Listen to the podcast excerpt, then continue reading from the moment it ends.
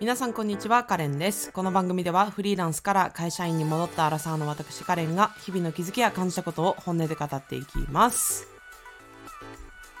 はい、ということで、あの、しばらくぶりの ちょっと更新になってしまったんですけれども、本当にね、会社員始まってから、平日は疲れてしまって、もうね、もうなんか、ポッドキャスト収録とかそういう気分に全然なれないっていうのが、もうぶっちゃけの本音で、すいません、本当に長らくお待たせいたしました。ただね、まあそれでも、もうこの今土曜日なんですけど、もう配信しようっていう風に心に決められた理由はですね、あの、この反応が結構あるからっていうのは結構大きくって、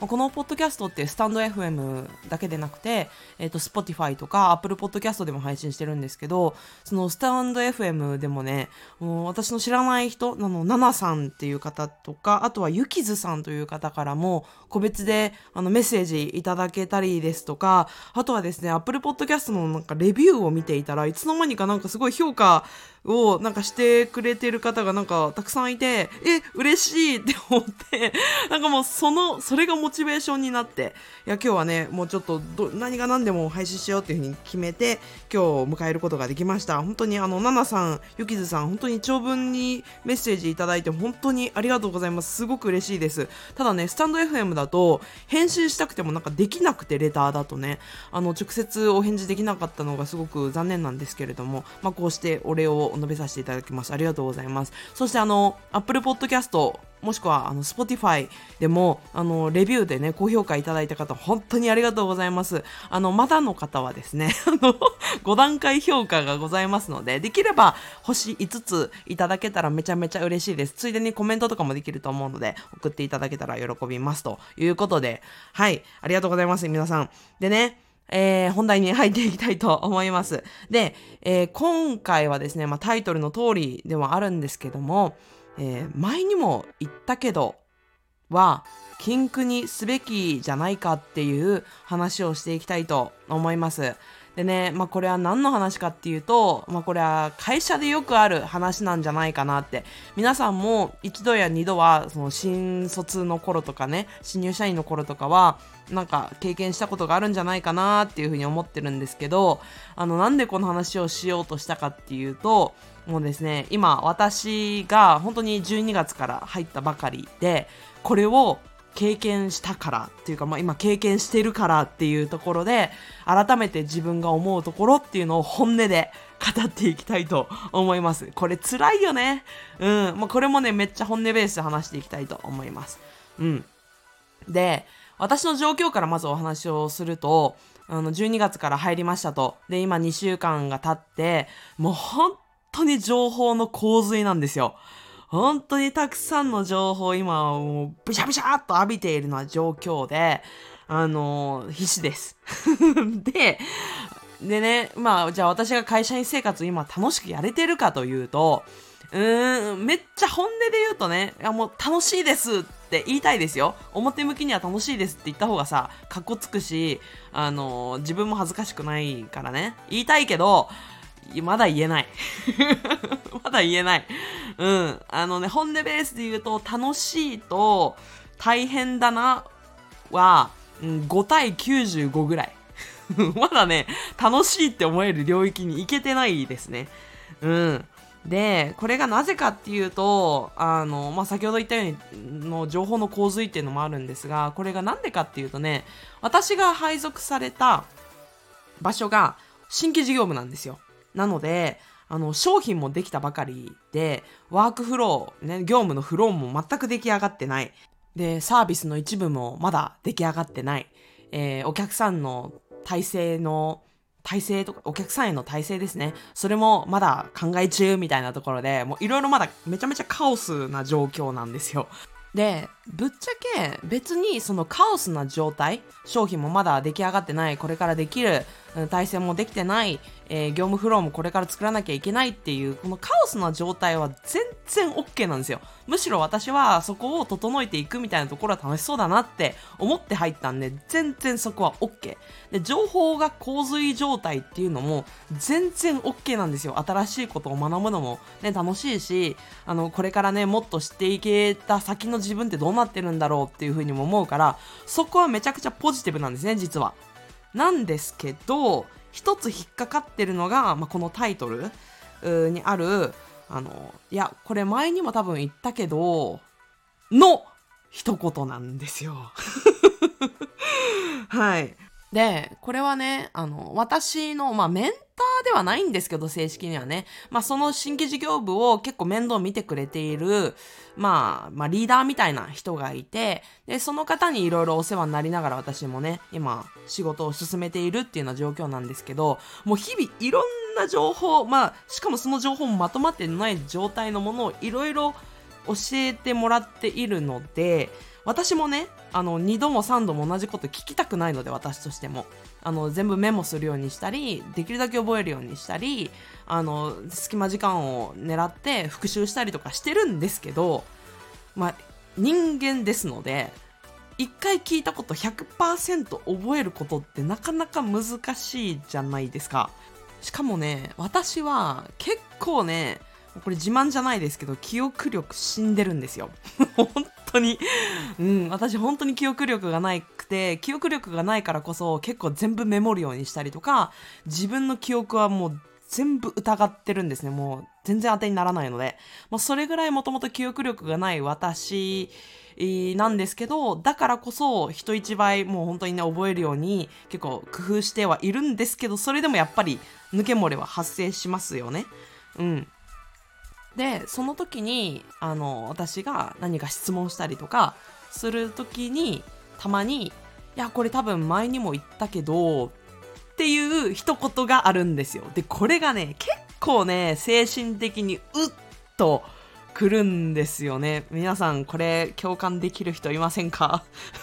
で これ結構ね私本当に辛いなって思うんですけどでもねまあ大前提として、まあ、先ほどもお伝えしたんですけれどもあの2度3度同じ質問をすることがいいこととは全く思わないです。むしろそれはない方がいいしあの社会人というかあの仕事をする上での基本的なマナーだとは思ってます。とはいえ気をつけてても100%あの聞いたことを1回聞いただけで覚えられるわけではないので人間はロボットじゃないので。そこはあるよねっていう話をしてるんですけれども、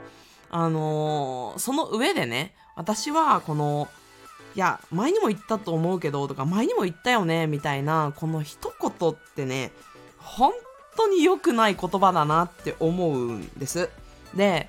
その理由が2つあって、1つ目は、あの、言われた人が、ますます萎縮して、パフォーマンスを発揮できにくくなるっていうのがまず最大の理由1つ目と、で、2つ目はですね、この一言によって、100%その聞いてる相手が悪いっていう構図ができてしまうっていうのが2つ目の理由ですね。で、1つ目のその相手が萎縮してしまうっていうところなんですけど、これはね、もう本当に負のループがどんどん出来上がっていくんですよ。うん。だって、言われた、そうやって言われた人は、まず、う、うわ、なんかまた言われちゃったっていうふうに思う思うほど、その人に質問しづらくなるじゃないですか。あ、これ前にも言われた言葉かもとか、これ前にも説明してもらったかもって思えば思うほど、あの、本当は聞いてないはずなのに、それすらも質問しづらくなってしまう。ってなると、やっぱり、あの、わからないまま時が過ぎていってしまいますよね。で、そうなった時に、例えば数ヶ月後とか、半年後とかに、え？これまだ分かってないの？まだ知らないの？なんであの時に聞かなかったの？みたいな状況になってしまいかねないわけですよ。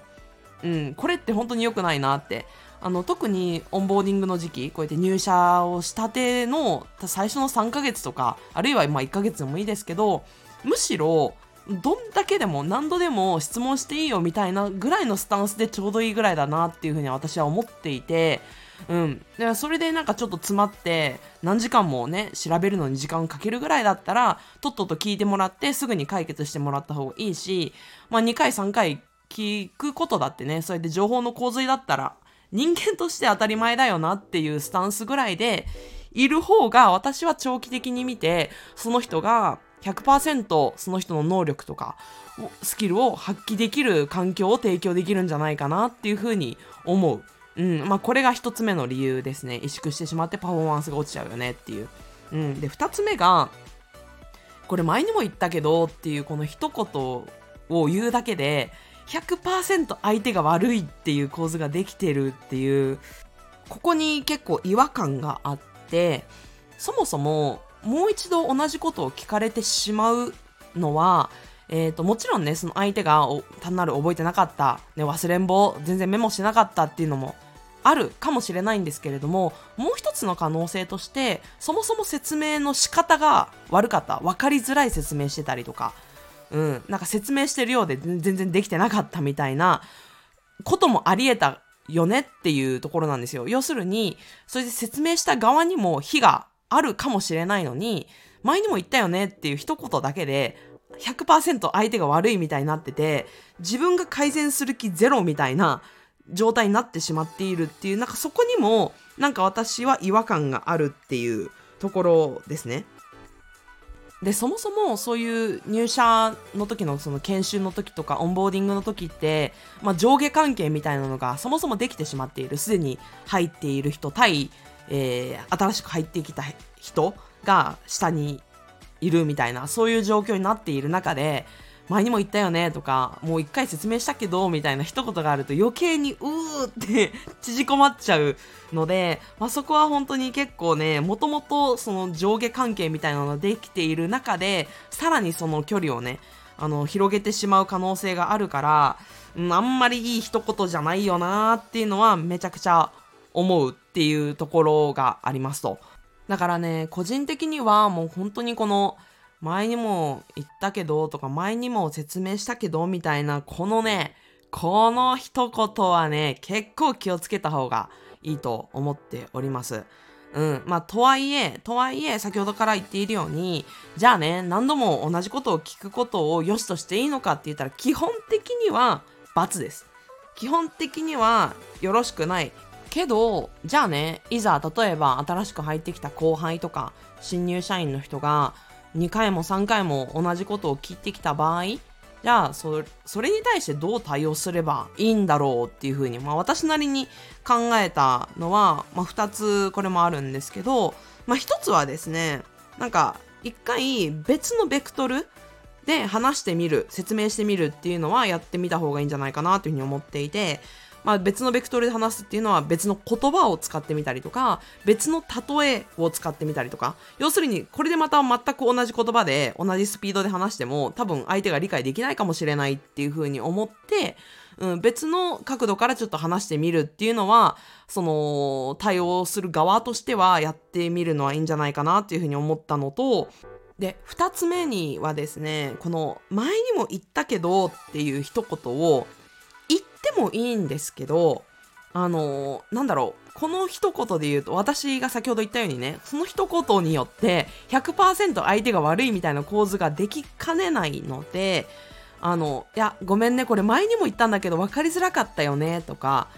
あ、なんか、これ多分前にも説明したんだけど、いや、なんか今大変だからね、全部覚えらんないよね、とか、ちょっと相手に寄り添う一言があるだけで全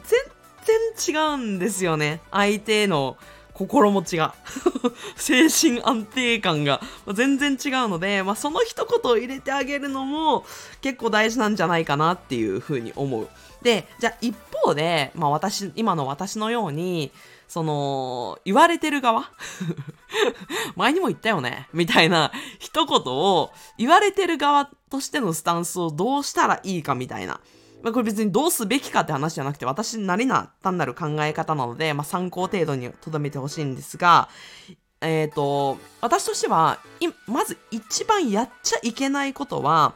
そのまま萎縮してしまって、質問をしなくなること。これ一番やっちゃいけないことだと思います。うん、これなぜなら先ほども言ったように質問しないことによって後々3ヶ月後とか5ヶ月後とか半年後とかには？まだこれ知らないの？とか。えなんでこれ分かってないの？みたいな状況になってその時の方が多分もっとやばいからですね。でその中でじゃあどうすればいいの？カレンさんってなると思うんだけど私はですねやっぱりそういう環境の時にやるべきことっていうのはやっぱりそれでも質問するっていうスタンスだとは思うんです。うん、またね、変なこと嫌みったらしく言われるかもしれないんですけど、前にも言ったよね。前でも説明したけど、みたいな一言言われるかもしれないんですけど、それでもやっぱり質問をするっていうのはめちゃくちゃやっぱり大事だと思っていて、で、ただその時にね、いや、なんかこれ何でしたっけ？みたいに聞くと、相手の気に障りやすいので、例えばこちらも、ちょっと一言ね、枕言葉を使う。例えば、もうすいません、一度聞いてるかもしれないんですけど、とか、そういう一言入れたりとか、あるいはね、なんか、今一度ちょっと確認させてもらいたいんですけど、とか、まあそういう一言を入れてから質問するとか、すると、まあ少しかもしれない。0.1%かもしれないけど、相手のね、気持ちが和らぐかもしれない。私は今そんな感じでやってます。ああ、もしかしたらね、一回説明したけどって言われるかもしれないな。でも、今ね、自分の中では少なくともそこが分かってない状態なんだから、今質問しとかないと、後々もっと質問しづらくなる。もっとやばくなるっていうふうに思って、うん、たくさんね、自分なりに、その手元にある資料とか、あの、できる範囲のことはやった上でですけどね、もちろん。それで、ちょっともう一回質問させてくださいっていうことで、私はめげずに聞くようにはしてます。うん。で、しかも、うん、やっぱりその対応が一番ベストかなっていうふうには思います。とはいえね、とはいえ、とはいえです。やっぱり、すごい当たりが強いと。もう怖すぎて、もうやっぱりもうそれでも質問できない。もうガクブルですみたいな。もうその人の存在がガクブルですみたいな状態やったら、私はね、もうそもそもその人は変えた方がいいと思う。なんか人事に相談したりとか、信頼できる人に相談した方がいいんじゃないかなって。で、場合によってはちょっとそのメンターを外してもらったりとか、交換、交代してもらったりとかって、そういう措置が必要じゃないかなって思います。あの、勘違いしてほしくないのは、私ね、あの、こうやって話す、すっごい悩んでるように思われたらちょっと嫌なんですけど、そんな別にめちゃめちゃ悩んでるわけではないです。基本的にはすごくいい人だし、あの、すごい仕事もできて、すごい尊敬する人ではあるんですが、その一言が多分癖？多分癖。で、そんなに悪気はないとも思うんです。うん、ただ、私がそこに多分敏感にちょっと反応しすぎてるっていうところもあると思うんですけど、うん、まあでもね、多分これって転職活動とか、まあ就職活動でも何でもいいんですけど、多分あるあるなんじゃないかなっていうふうに思ったんで、ちょっと私もね、この記憶が新鮮なうちというか、記憶どころか今、現在進行形で結構、う ダメージ50、うみたいな感じで結構ね、精神的に生々しく傷を負っている、負っている？うん、時なので、あの、すごく本音を話せるかなっていうふうに思って、ちょっとあえてお話をしてみました。あの、安心してください。基本的にはめっちゃ元気です。うん。で、多分今が一番辛い時で、本当にね、やっぱり1、2ヶ月後とかにはいろいろが分かってきて楽しく仕事してんじゃないかなっていうふうに思いますが、もうずっと辛いままかもしれない。まあ、これもね、またね、本音ベースで皆さんにね、共有できたらというふうに思っておりますので、楽しみにしててください。はい、ということで、またね、冒頭でもお話ししましたけれども、皆さんの反応がね、あの、仕事を大変でも続けていこうっていうモチベーションになっておりますので、あの、スタイフのコメント、もしくはレターでも結構ですし、あの、Spotify、Apple Podcast の方はね、あの、レビューを5、できれば5ください。はい。でね、反応いただけるととっても喜びますのでよろしくお願いします。それではまた次のエピソードでお会いしましょう。さよなら。